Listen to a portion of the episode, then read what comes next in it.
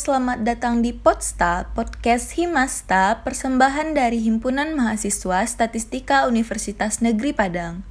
Podsta ini hadir untuk menemani waktu luang teman-teman semua, di mana pun kalian berada, asal ada koneksi internetnya aja. Sebelumnya, perkenalkan nama aku Caca. Aku adalah salah satu mahasiswi jurusan statistika di Universitas Negeri Padang. By the way, jangan lupa persiapin alat tempur buat semester besok ya teman-teman. Dari buku, pulpen, pensil, penghapus, laptop, dan gadget lainnya, dan hal lainnya yang kalian butuhkan.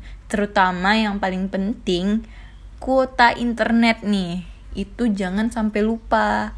Karena minggu depan kita udah mulai bertempur lagi dengan materi kuliah. Semangat buat kita semua!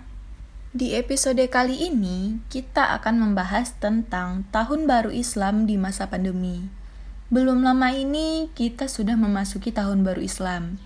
Masa pandemi di Indonesia masih belum berakhir, tapi semaraknya Tahun Baru masih dapat kita rasakan walaupun dirayakan di rumah saja. Perayaan Tahun Baru Islam sekarang ini dirayakan dengan kegiatan ibadah di rumah aja yang biasanya dirayakan dengan syukuran dan pengajian di masjid, sekarang dirayakan dengan ibadah di rumah dan pengajian secara online. Pandemi bukan jadi penghalang untuk kita memperingati Tahun Baru Islam ini. Meskipun kita tidak bisa keluar rumah untuk mengikuti kajian atau ikut menyemarakkan Tahun Baru Islam ini, tapi kita masih bisa melakukannya di dalam rumah dengan cara menonton atau mengikuti kajian secara online. Dan kita juga bisa menyemarakkannya dengan tadarus dan sholat di rumah, ataupun dengan ibadah-ibadah lainnya tidak perlu ke mana-mana, yang biasanya dilakukan di masjid di masa pandemi ini diharapkan tidak menjadi penghalang bagi kita untuk introspeksi diri dan meningkatkan kualitas iman kita. Momen tahun baru kali ini yang memang sedikit berbeda dari tahun sebelumnya.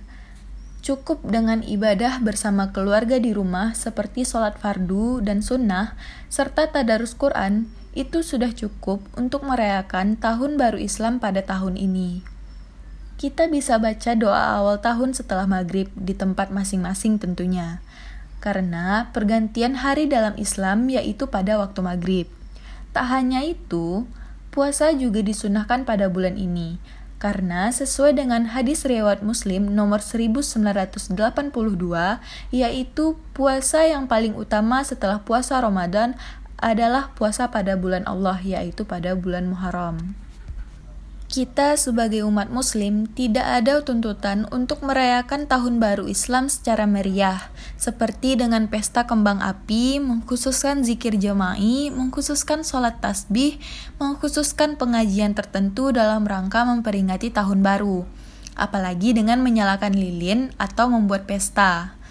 Dan ya, ditambah lagi tahun ini kita dalam masa pandemi yang belum berakhir.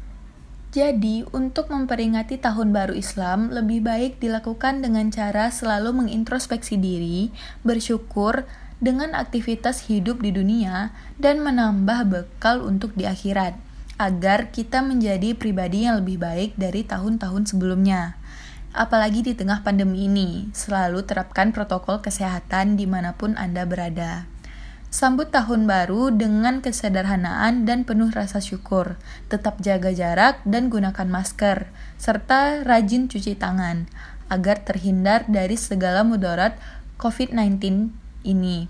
Tahun baru Islam ini juga bisa dijadikan sebagai wadah untuk evaluasi diri, introspeksi diri terkait kualitas keagamaan kita, apalagi di saat pandemi ini. Nah, jadi itulah pembahasan kita di episode kali ini. Singkat sih memang. Semoga teman-teman semua masih setia dengerin podcast ini. Jangan lupa dengerin terus Podsta, podcast Himasta, dan tunggu episode-episode menarik berikutnya. Maaf jika ada kesalahan dan semoga bermanfaat. Jangan lupa share ke teman-teman kalian mengenai Podsta ini. See you next week. Bye-bye.